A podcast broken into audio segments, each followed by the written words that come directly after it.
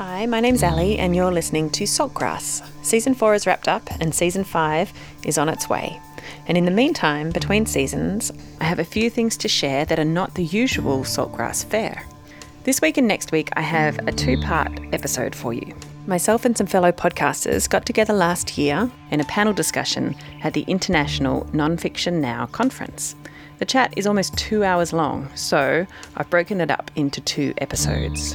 The first half will air today, right now, and the other half will air next week. The conference is over, but it was an amazing space full of people passionate about journalism and nonfiction, writing, filmmaking, and podcasting. In the first half of our chat, which you'll hear today, we take some time to introduce ourselves and the shows we produce. It was a wonderful experience to be part of this thing and to get to know some like minded podcasters from around Australia. To introduce ourselves and explain what we do, we decided to interview each other, which turned out to be a little bit of a dangerous decision because we all produce interview shows and we like to delve deep in conversations, and we were all really curious about each other. So we could have talked pretty much forever. And I really think we did well to keep it as short as we have. So, this first episode is a lovely little glimpse into the hearts and minds and motivations of some climate podcasters in Australia and New Zealand, including myself. And next week, we jump into the discussion part of the session.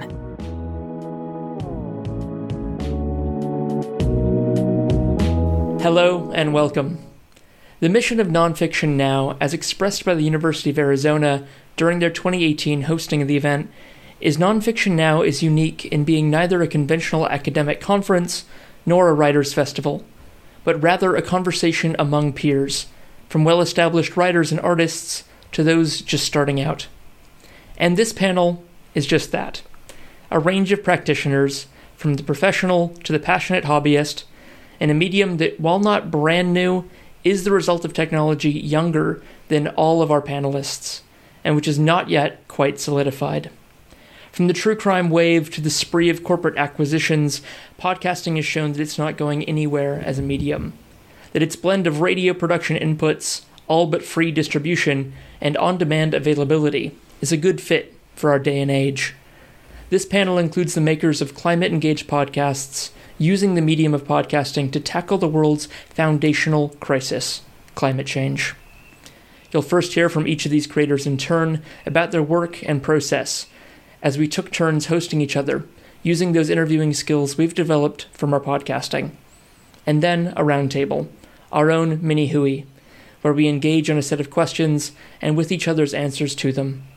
Thank you for joining us for this chat about using podcasting for climate engagement. Let's begin.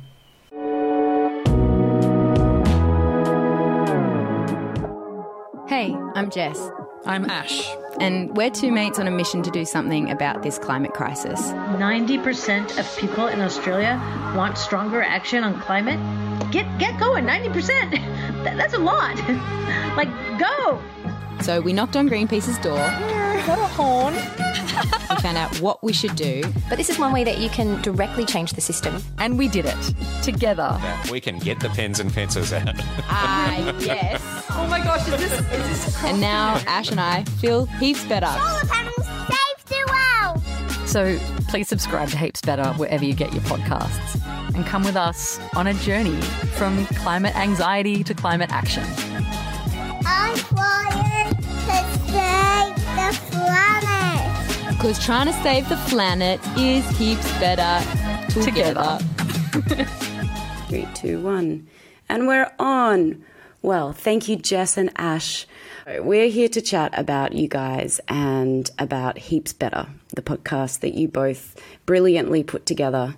Um, so, without further ado, I think we just launch into the first question. I'm curious how did Heaps Better come about? And how did Greenpeace get involved? Well, Jess and I uh, first started talking about making a podcast after I had posted during the bushfires in a, maybe a lot of distress about how little action was been taken by the government and what could we do and trying to talk about this idea of maybe making a spreadsheet featuring all of the things that you could do and how long they take and how much they might cost you if there is any cost and like trying to make it as frictionless as people for people to do those actions as possible. So it initially started with this idea of a of a spreadsheet but then Jess and I met up and realized that our powers are not in spreadsheet making our powers are in podcasting um, and so then we started talking with Audiocraft, and Jess is Jess is more uh, entrenched in the Audiocraft front. I've been working with them in a freelance capacity for a while, but she's a producer with them. So I'll let you take away the the way we got involved with Greenpeace. So, so Audiocraft's a production company, product, podcast production company that I work with, and they'd already been speaking with Greenpeace about working out some way of doing a, a podcast about climate action, and I think it all just timed really perfectly. Uh, but what I think what Ash and I were feeling was that really wild anxiety of January 2020 in, in Australia. We're in Sydney and it was blanketed with bushfire smoke. And we just had that, it was that feeling of like, this is really desperate and there seems to be a lot of inaction. And what can, pe- what can people like us do? What do we do with our time? What do we do with our money? And you have a Google of it, and or you know you, you, get so much advice. So I think it was trying to combat this feeling of of maybe futility and just a, a real desperate need to put this um, anxiety or this this will to do something into action, but find out the most practical ways that we could do it. Just as people yeah, and a lot of our friends are in the same boat. Everyone was wanting to do something but overwhelmed and didn't really have any kind of roadmap. And so we approached people who did have a roadmap and did have a strategy. So Greenpeace were incredible like that. They, I think, they liked the idea of, um, not you know, normal people, everyday people who weren't in the climate movement and climate engagement movement, climate policy, climate business, whatever it was. Um, you know, we're we're in the creative industries. We met at a community radio station, Ash and I, years years ago. They like the idea of that message of being like, okay, what can everyday people like? How can we get involved, and how can we break down some of this maybe jargon or, or confusing science, stats, policy?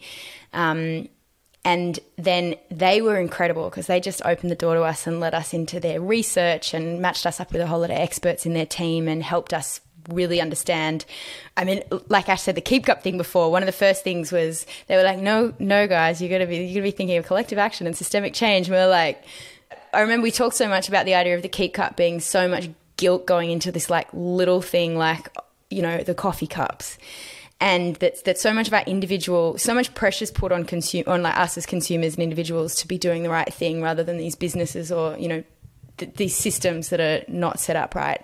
And so there's all this guilt that goes into something as simple as recycling or a plastic bag or a keep cup.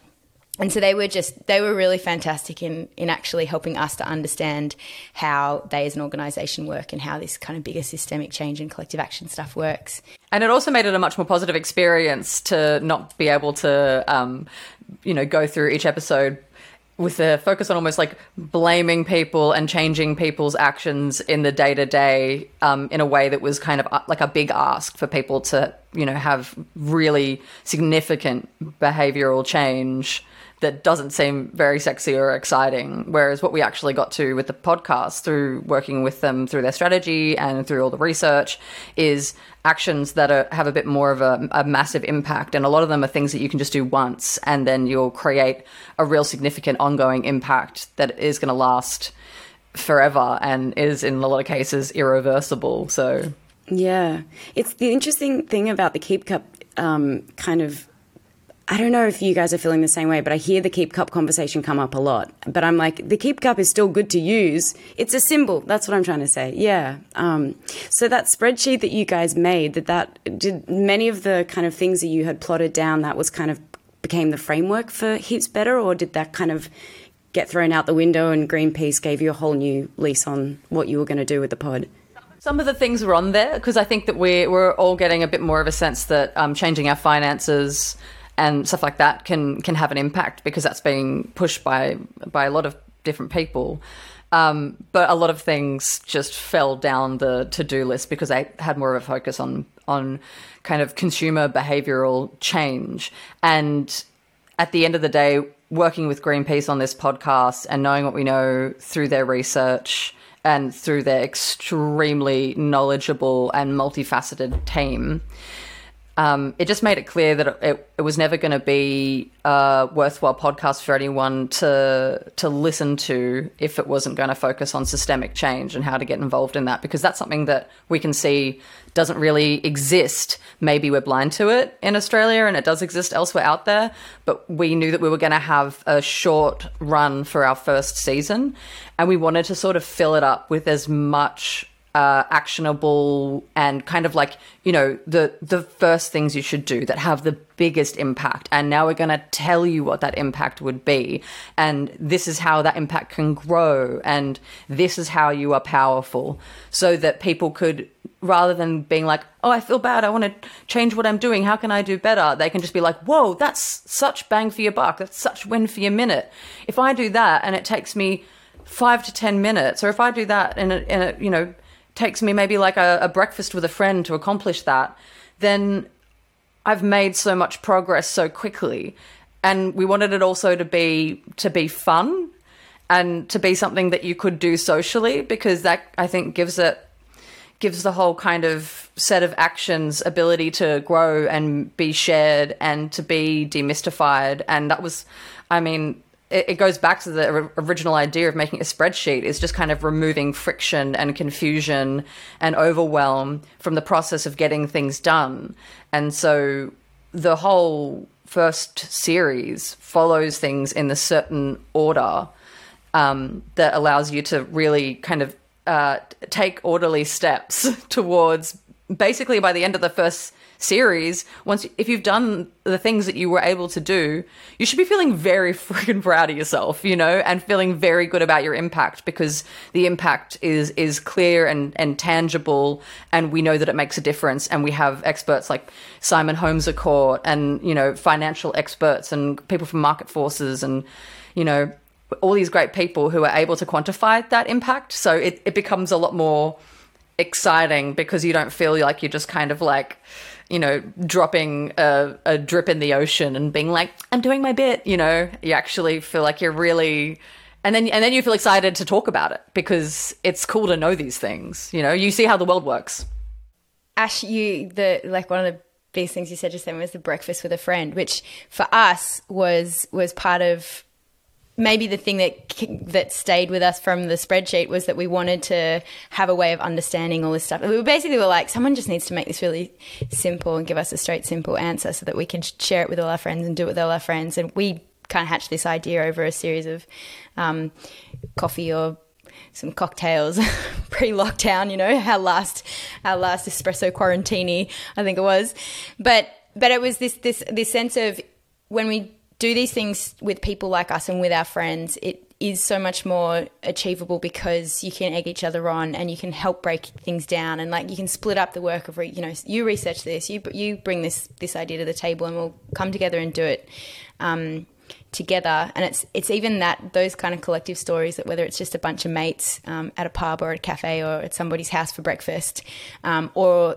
or the parents from the school group like the Albert Park Kinder Sustainable School Network when people come together and have that group to that and that community to to help give you some momentum, then you can actually get some really serious stuff done. Even even if it's just making a podcast, you know. Ash, you spoke about the the most beneficial part for you was um, actually you were worried that it was going to be quite stressful going into it. Um, but you found that digging into it and digging into the science and speaking to all these amazing people actually was most um, uplifting. That was like the most kind of rejuvenating part of it. Um, I'm curious just to round off, what has been the best nugget of wisdom that you've both learnt through making the pod? Totally. And I feel like maybe for me it was the interview we did with Annie Leonard, who's the CEO of Greenpeace USA. And she's phenomenal. Oh my gosh, just such a hero. But the way that she talked about the fact that our politicians work for us made it really land for me for the first time because I think that we can sort of like uh, maybe trust their authority and feel like you know uh, they're they're maybe maybe working for us, but they're kind of working for the fossil fuel companies in Australia and the way that she framed it made me feel like we really do have a right to ask for a lot more. And if it's going to be uh, maybe somehow radical the way that we do that, it's valid. it's our planet, you know? So that really, that stuck out to me. I think it's when Simon Holmes à Court put showed us this graph that he'd made of shutting down the impact of shutting down one coal station being as powerful as shutting down our entire domestic aviation industry in terms of um, emissions reductions. And the way that he put that in a visual way and was like, we can do this. You know, there's already one that's shut down. You know, shut down just the other day from a bunch of community action. So you know, it's it was something like that that that I think made it seem how rather than trying to change an entire industry just just ending this one is is the most efficient. Nice to hear how it started and how you guys got your fingers dirty and you created an amazing pod that I've listened to and I've loved. Um, you did such a great job and bringing in the comedy and and obviously your friendship was so fun to listen to. I feel like I know you both really well just from listening to the pod and and going on that journey with you and and like you said, playing the fool it's it's it's so it makes it so much more accessible to everyone. Um, so I think yeah, you guys really nailed it, and I hope you make another pod together, Thank another you. season yeah, two we've, or something. We're talking about it, but we'll see if Greenpeace has capacity over the next however so long. They're doing many things. There's many campaigns, so a podcast feels like a bit of a luxury, even if it is a climate podcast. Thanks so much for chatting with us. It was so great.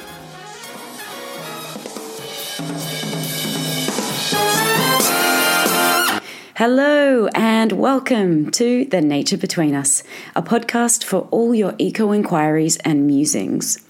My name is Tessa and I'll be your host. I'm an Aussie actress, a voiceover artist, and an environmental master's student. First of all, thanks for tuning in. It's super cool to have you joining me. Tessa, that jazzy intro to your show that, that you love, you're on tape as loving it and you never want to change it why is that there and um, what do you love about it um, i have to be honest i when i first made my podcast i was like what? Everyone has a cool intro song.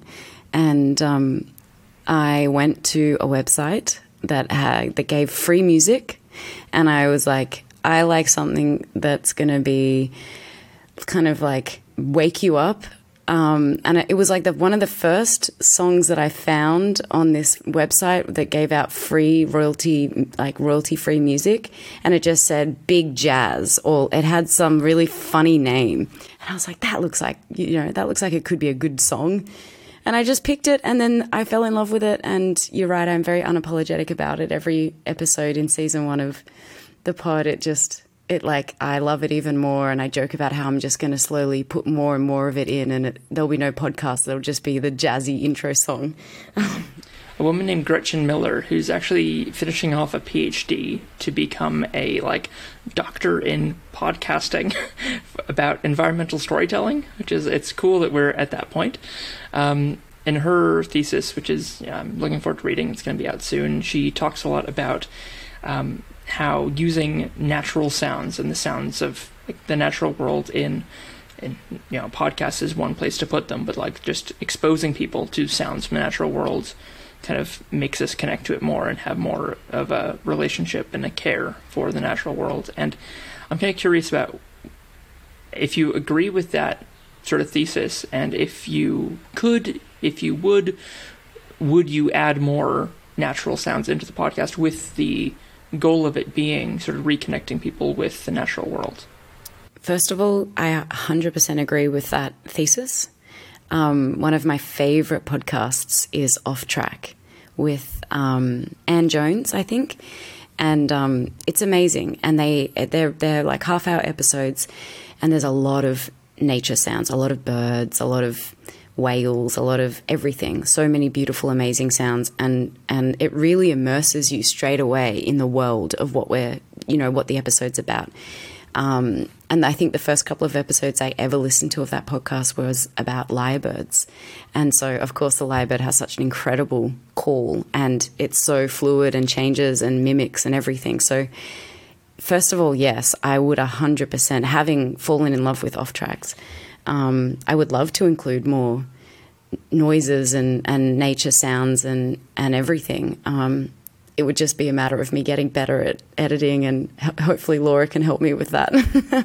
um, or you know, you know, people maybe can send in some some like amazing recordings, or I could go out in the field and capture them myself. Um, but yeah, I, I I think it's a it's a really beautiful and easy way to immerse yourself in nature and remind yourself because especially a lot of us live in urban spaces where we don't often hear the sounds of nature beyond a crow or a magpie. It's really something that I agree with Gretchen that can immerse and connect people with nature. So, yeah. So you're an environmental master's student. That's one one of the hats you wear, but of course you're also in film and television, you're in the entertainment industry, and I'm curious from the environmental student side, how many people you had on in your first season, maybe how many people you're going to have on in your, your future seasons, is um, how many of those people you met or learned of through your, your course? Mostly, I would say no one really I met through my course, um, but definitely what I was learning through my course sparked curiosity that I wanted to focus on in future. So then I would kind of like, you know, I did a subject on um, urban planning and kind of, and then I was like, oh, this would be great to talk to someone about sustainable cities. And of course, my partner um, knew Jess and was like, Jess Miller would be great. And I was like, yes, she would be amazing if she ever agreed to it. And of course, I'm so thankful that she did because it's one of my favorite episodes. Um, so yeah, I can definitely say that my, my degree and studying and being actively like uh, exposed to different topics and different kind of conversations and and you know all of that um, sparked my curiosity and, and fed as a lot of inspiration for a, a number of the topics. Um, but in terms of actually connecting with the with the uh, the guests, um, that was kind of more independently done with yeah me searching them out or um, someone saying, "Oh, you know, who would be great would be this person. You should try." You know, you know how it goes with finding guests. You just you just shoot out an email and hopefully they reply. Or yeah, I call it planting seeds. Planting seeds. Spread them yes. far and wide. yeah. yes. Uh, have any of those come from your other work in, in you know acting and in the lands of TV and film? Mm. They haven't. No, most of them kind of come from all over. Yeah. Social media is a great tool. I think quite a few I reached out to on Instagram and just said, "Hey, I'm making a podcast and I hope, you know, you'd be interested, but I totally understand if you have way better things to do than talk to me about environmental issues." Um, but everyone is so generous and lovely and giving and yeah, I've been really really lucky with um, receiving positive uh, feedback and, and excitement to be involved. So, yeah. I'm really glad I asked that question because it's just, it's very interesting to hear that, you know, like your method of going about getting guests is the same way that mine was and every other podcaster I know. And it's like, oh, you know, we kind of have this picture that, you know, someone who's on TV can Oh, no. you know No, no, have no. a Rolodex and people will line up. No, it's the like, oh, same. you just, yeah, you write a long same way. message and you hope that they read it. And Yep. yeah. Like, did you have like a person in mind or a, a type of person in mind for who you thought this podcast was for? didn't have a specific person, but I did kind of have an idea of who I was trying to reach, and it's not a it's not an age group or you know any sort of like specific demographic. It is really just that person who wants to know more but doesn't know how to go about that. And I know that so many podcasts are trying to reach that same person, um, which is great, and that's why they all should exist and we all should listen to them. But I suppose, yeah, that person that that maybe would not that maybe would like be shy about asking the, the, the, you know the kind of entry level questions that wants to just be like I don't really get climate change or like I don't really understand what fracking is and then to find an episode of The Nature Between Us that's all about fracking, um, which I haven't done yet, but would be great. To you know, just that breaks it down and um, in a kind of yeah, like an easy to digest way. So I guess yeah, the person the person that wants to know more and wants to kind of be educated but not be filled made to feel guilty about their life because you know I, I do worry that sometimes like that kind of like information dump can be quite um, off-putting in a way. So back to basics break it down make things very relatable. And uh, there's it's remarkable the lack of jargon and acronyms and insider talk in your show it's very like you you step into the role for your guests as the friend at the barbecue who's very interested in what you're doing, what you've got to say, but has no idea about what they do. So there's no like, so do you know this uh, this this term? No, explain it to me like I know nothing. Uh, you uh, hypothetically, you know, s- someone who's willing to ask the you know the the head weather reporter for the ABC morning show what a cloud is. That kind of hypothetical. Real story. What's what's a moment from making the show that, looking back on it, that's meant a lot to you? That like it's not to put it in these terms. Essentially, you don't have to answer it in these terms. But for me, I'd be like, what's the most value you've gotten out of making the show? Ah, my answer is just going to be like literally everyone that I speak to. I can't pinpoint one moment that's more of more value than any other. Like every guest I've learnt so much from and I've had such an enjoyable time speaking to them about the topic that they're specializing in. I really can't. I'm sorry, Mark. I can't. I can't even like pick one moment. They're all everyone anytime anyone agrees to come on the podcast, I'm like, "Oh, thank you." and then they speak to me and they have so much to share. It's yeah, everything's so so valuable. Life in the 2020s is different. There's more masks, Hey guys, what's up? You different options for DIY at home masks. less plane travel, more fires, more smoke, more coastal erosion. Of course, the sand does come and go, but again, I've never seen it like this before, not in my lifetime. Not enough water in some places and too much in others. A woman's been rescued from a tree and a train derailed as parts of the state continue to be battered by wild What's a person to do in a world with an already changed climate? Did I say already changed? Yeah, and on track for much more change. Shifting baseline syndrome, a phenomenon of lowered expectations in which each generation regards a progressively poorer natural world as normal. In fact, the only thing we know for certain about the future is that our already weird present is just the beginning. We are through the looking glass. The shows in the Climactic Collective are your guide, created by fellow travelers, but without feeling the need to constantly explain the greenhouse effect. Greenhouse gases are a bit like a doona. So check out climactic.fm and our flagship podcast, Climactic, to get involved and engaged with the climate crisis. Because these are climactic times, and everything has changed. Mark, I kind of want to get to your origin story first because I know that you have been a long term podcast consumer in a big way. And I'm just wondering how that ties in with your transition into actually creating and what was your first project when you started creating podcasts? Yeah, that that is the story. Just you know, podcast nerd, like an absolute fanboy.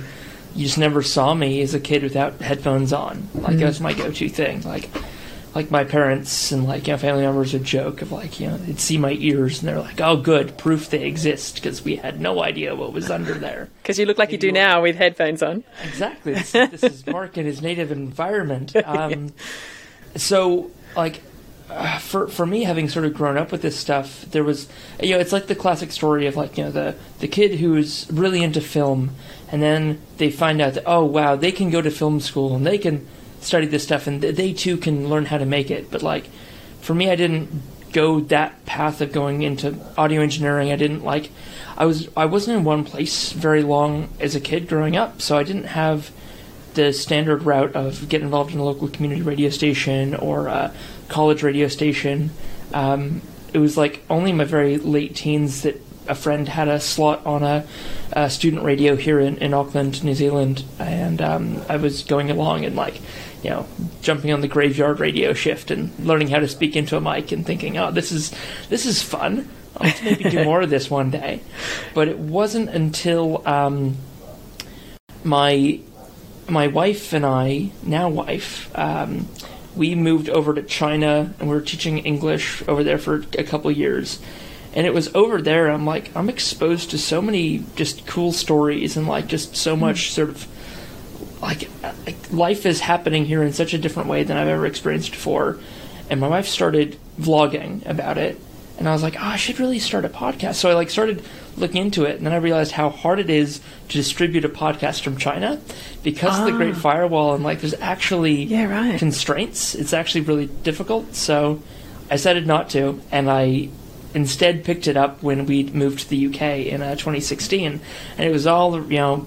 Brexit was all in the works, and everyone was like in a furor about the EU, and I'm just like, I'm a here, I'm here as an American Kiwi kid, and I don't know anything about the EU or the UK or this common market or the history of all this stuff.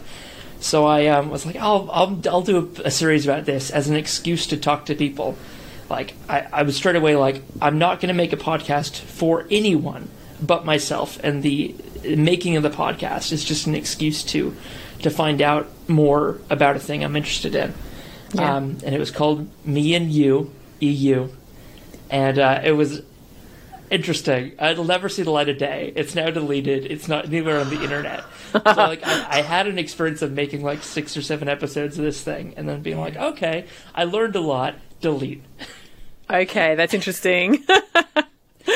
can do that. I I love that you can, and like it it's not still hanging around. I shouldn't you know, say that so uh, assertively in case someone does manage to drag it out of a hard drive or something.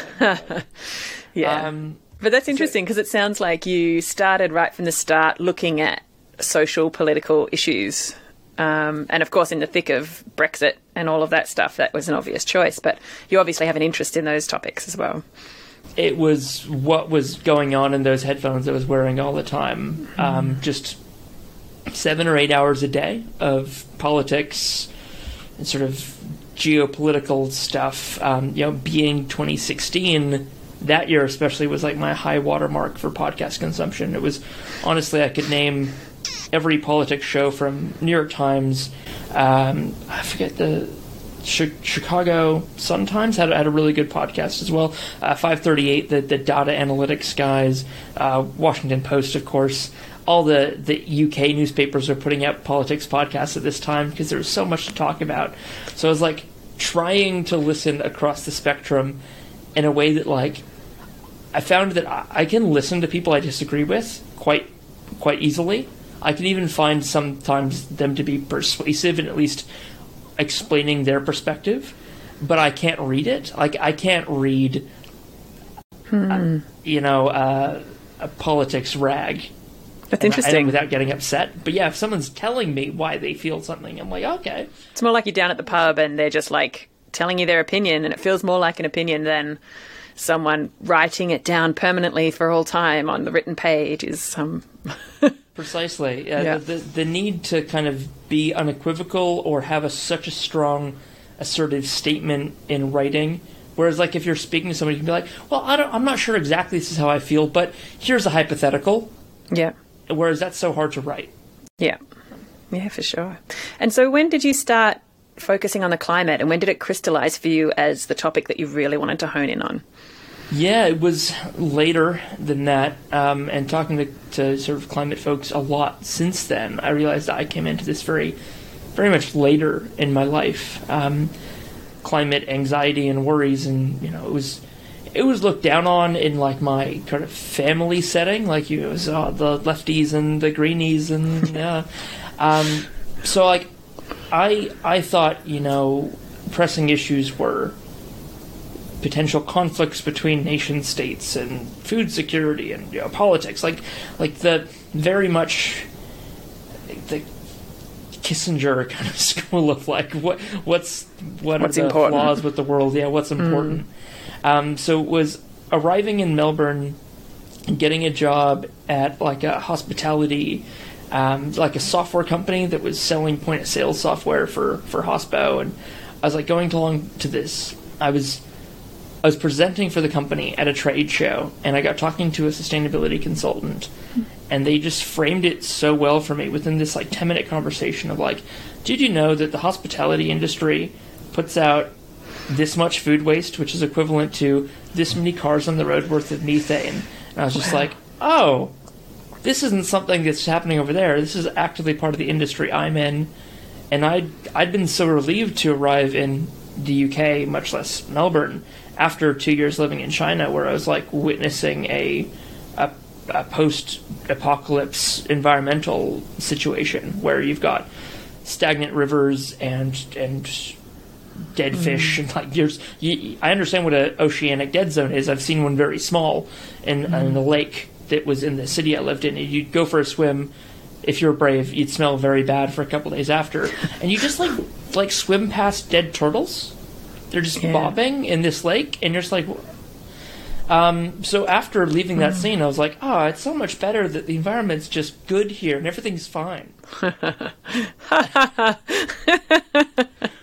so then I then I went down the rabbit hole and I just started talking to people who knew a lot more than me and had been involved for a long, lot longer than me. And then by just saying I'm here to learn, a lot of doors opened. Um, to the extent that I was invited, you know, I was I was told, hey, you should apply to go to Climate Reality in 2019, which is the Al Gore group. So I did and went to Brisbane. For little did we know at the time it was the last big climate reality event in person before all this happened. It was 800 people in a room, you know, just getting to meet Mike Cannon Brookes and Simon Holmes à Court and all like, you know, just the, the mayor of um, the Torres Strait Islands. And just like, oh, okay, this whole movement and this whole space, it's, it's just people. And I've now met these people and pressed the flesh and it's like, okay, uh, this isn't inscrutable. this is very, very knowable and human and welcoming Yeah. if uh, if you get a good on ramp into it. Yeah, very interesting. And so, how did that lead to what's now the Climactic Network? And why did you think? I mean, for a start, what is a podcast network? Because a lot of people watching this might not know. And um, why did you want to make one? What did you think it would help achieve? So after I'd started Climactic, which is one one podcast feed where myself and a co-host were just interviewing everyday people about how they felt about climate change and what they were doing about it, not trying to talk to the leaders, not trying to talk to the big names in the space, just Mm. everyday folks. Um, I came across a lot of other people who wanted to create content as well and had a specific point of view and a cool intersection with things. So we had a, a psychologist who was uh, active with Psychology for a Safe Climate, which is a group of working psychologists and psychotherapists who are specifically like looking at how they can work on climate grief and climate topics. And I was like, well, you should have a podcast. And like, I've been thinking a lot about that, but I don't know where I'd start. And I said, well, I've got this feed. Why don't you just, well, first of all, let me help you make a few episodes, see if it's for you, and then you can put it out here on this feed. And then it became, well, why don't we have more than one show, which has like already was a grab bag of me and my co-host doing episodes about what we were interested in. And that became three, four, five hosts very quickly as Climactic took on more things, and then I got a job at a big uh, enterprise podcast host, basically like a book publisher, um, where like all of a sudden, me being a publisher of more than one show and running a network, which I'll explain in just a second, was uh, a good thing for me professionally in my job. And they basically just they g- gave us, not to quote Fight Club to a great audience of nonfiction storytellers, but like we had corporate backing. Uh, we got, you know, in kind support. So a, a podcast network, in a nutshell, is so you've got one podcast and there's a lot of jobs that go into running that show, much less scaling it up. And a podcast network is just simply economies of scale for the jobs that can be done by one person across multiple shows rather than each show having to have a different person do that role. Um, what those roles are, what the shows need, depend on the shows. So if the show is selling advertising, there can be one person at the network who sells advertising spot space on those shows across the network. Um, what it means in terms of climactic is simply I I kind of coordinate things and herd cats. I um I help shows promote on each other's shows. I help them come up with a good workflow for how to how to publish, how to check their analytics and understand what's working and what's not, and um, basically to centralize a lot of the tools and resources that people need to start a show. Um, So is it just you mostly doing all that stuff, or do you have other people with different roles within the Climactic Network now? it's the, the the team is contracted and grown. The team has grown and contracted over time. Uh, currently, there's uh, a couple other people who've helped me out with like guest publishing the the climactic show, which is basically a curation of what's going on within the network.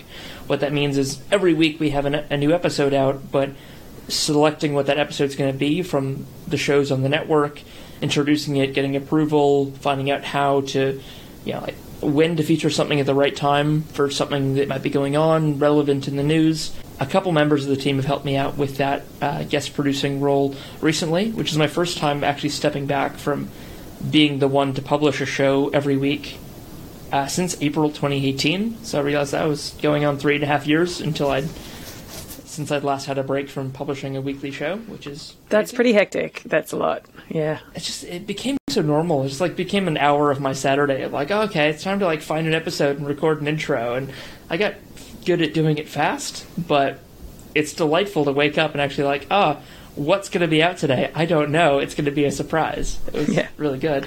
Um, we've had someone writing a newsletter, which has been really good. They've just recently had to step back, so it's feeling like 2022 is going to be like a new phase for Climactic, where you have to kind of rebuild and also come at it with maybe some fresh intentionality because three years ago there wasn't a lot of climate podcasts.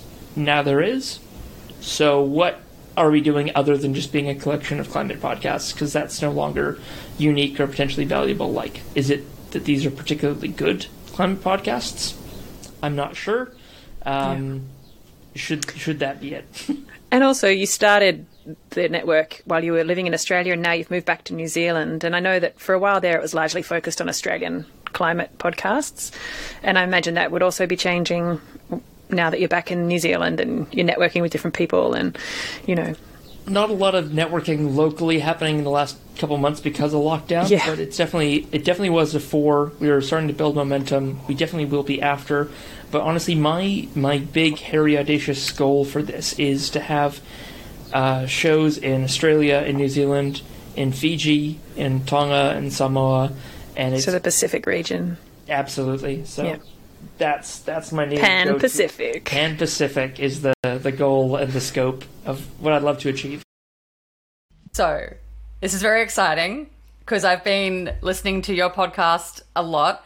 I guess it's time to introduce you, Alison Hanley, or Ali, as we're going to call you in this chat, and your podcast is called Saltgrass. And can you tell us a bit about what saltgrass means and, and where that kind of original kernel of the idea came for you with the podcast? Yeah, well, it's interesting. It was something I sort of sat on for a couple of years before I made it happen.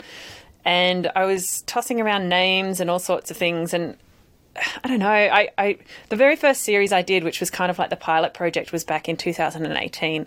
And I got some local council funding and I made eight episodes just to kind of test the idea, see if there was enough stories locally to talk about. Turns out there's more than enough stories.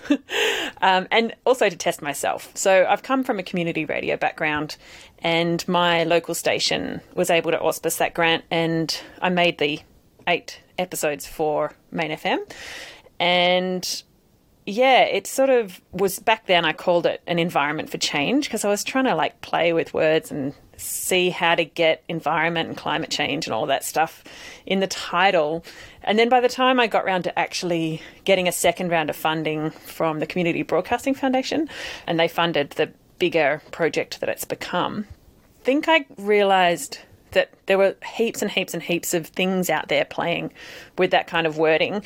And so I wanted something completely different, something a bit about the natural world, really.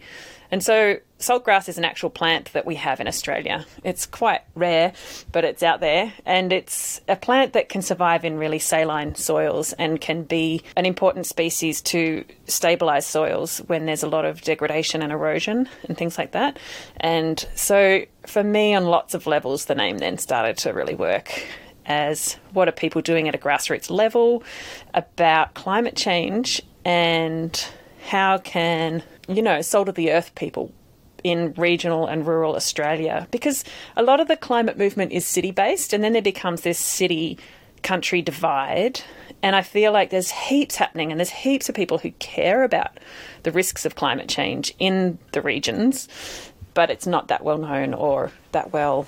That's really you know. interesting. So it's kind of like, it's almost like, sounds as if you were making it for the movement to make sure that the movement, because it's so exciting and there's so many parts to it, are reflected. But I mean, that's also a question. Who was your top of mind kind of audience member, or were there were there multiple that you thought would be really hungry for something like this?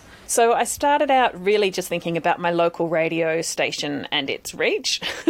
I knew I wanted to make it a podcast, but I, I didn't know how far that would go.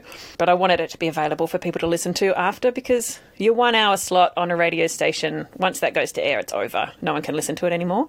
So I really like the idea of people being able to find it later and listen when they were ready to, which is the beauty of podcasting. But I think I knew that we had quite a rich local community around climate action. And so I knew there were quite a few stories locally. But after I'd made that first series, I started working for the local sustainability group to really get in the mix and find out what was happening and be part of what was happening. And then I really saw how much was going on and how many people were working on so many different levels to make change happen. Yeah. Totally. I remember that I was listening to an episode of yours today, uh, and someone mentioned wicking beds, and I was like, "Cool, I know what wicking beds are." But then I realized I only knew that about ten, like ten months ago, max.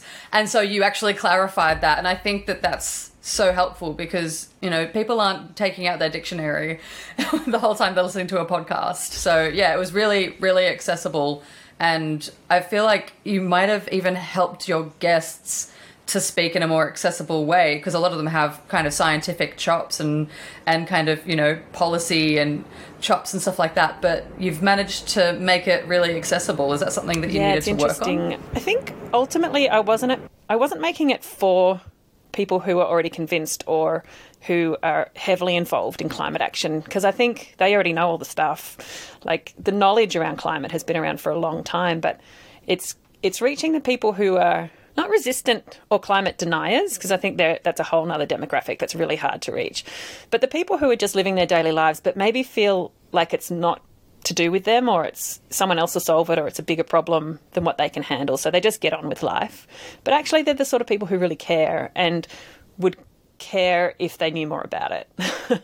so I sometimes actually I work, you know, another job as we all do, and I often think about my workmates and we, we just chat as we work and so I often hear their attitudes and their feelings about things and, and I think about them when I'm making an episode to try and explain it to people who don't know all the stuff. Like so sometimes you've really got to give the context because people who know it often there's a little bit of jargon and there's a little bit of, you know, shorthand.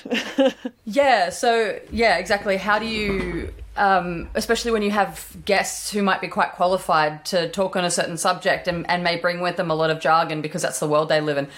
Um, and we're, talking about concepts that can be quite complex. Like, for example, the most recent one of yours I've listened to is kind of about soil and like the, the soil carbon sponge. And there's so many things that go into that that are quite scientific. It's quite hard to pass and it's quite hard to make accessible for for an audience who've just glimpsed it and only only through their ears. So how do you kind of make it make sure that it's accessible and, and make sure that it's something that if if someone in your community was to get it, they wouldn't feel excluded. Yeah, I think that's actually really important to me. I've always been the kind of person who doesn't like to be exclusive or elitist or use language that isn't I don't know. It is, it's always just bugged me when people do that. But I think with Jess, I was very lucky. Jess is the soil expert you were talking about, and she she is a science communicator. So I think part of her job is to explain things well. But I think I always I do always just go back to thinking as someone's talking, I might just cut in and say, "Oh, so what's that about?" Just trying to always remember who who could be listening, who might not understand, and and if you talk about too much stuff that like one or two things could get by and people will keep listening, but if you're constantly talking that way, anyone who doesn't understand at all will just switch off because it's meaningless to them. So I think in order to keep an audience and to make it as accessible as possible, and ultimately we're trying to talk to people about one of the most important issues of our time. and so we need to keep them with us. yeah, we need to keep people with us. So yeah, that's kind of yeah, I'm kind of always trying to think of that in the background. Well, for people who are who are looking for a podcast episode of yours to listen to, do you have any favorites and do you have any sort of things that you feel like encapsulate your what you what you like about your podcast? One episode or two episodes actually that really stand out for me, and I had no idea it would become this when I started the process of these two interviews. But it's with John Reed, who's a sourdough baker, and I'd known him for a long time uh, in my community, and I'd worked for him in the past, and he had a very serious diagnosis, and he's subsequently passed away actually, but. I approached him saying, Oh my God, now's the time to talk to you because clearly his health was at a very significant point. And so we had an interview, just talked about his life as a baker. But he's also been really instrumental in leading or being part of a movement called Grains. So I did one episode about him and his bakery and what he's been doing, and then another episode with a bunch of people from Grains who I wouldn't have had access to or thought to interview without him. And I think that those two episodes together really, because a lot of people talk about how to live more sustainably, how to not you know, how to not subscribe to the economy as it is, but develop alternative economies and things like that. But a lot of it's really theoretical, but he's been living it, and those guys are all living it. And for me, it made it really real, and it made me really believe that it's actually possible. So, on a personal level, as much as I talk about this stuff all the time, a lot of it's theoretical, and a lot of it's like, oh, what we need to do and what we should all be doing. But these people have been living it, and Totally. it really gave me hope. Awesome. Yeah.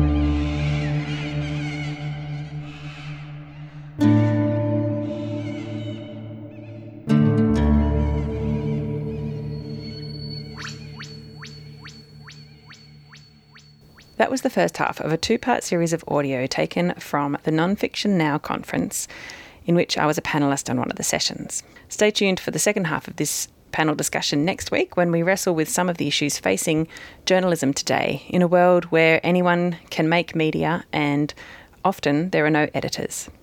In the face of the climate crisis, what can we do as media makers to cut through the noise and communicate real information to real people? So stay tuned for that next week. Thanks for listening. My name is Ali, and this is Saltgrass.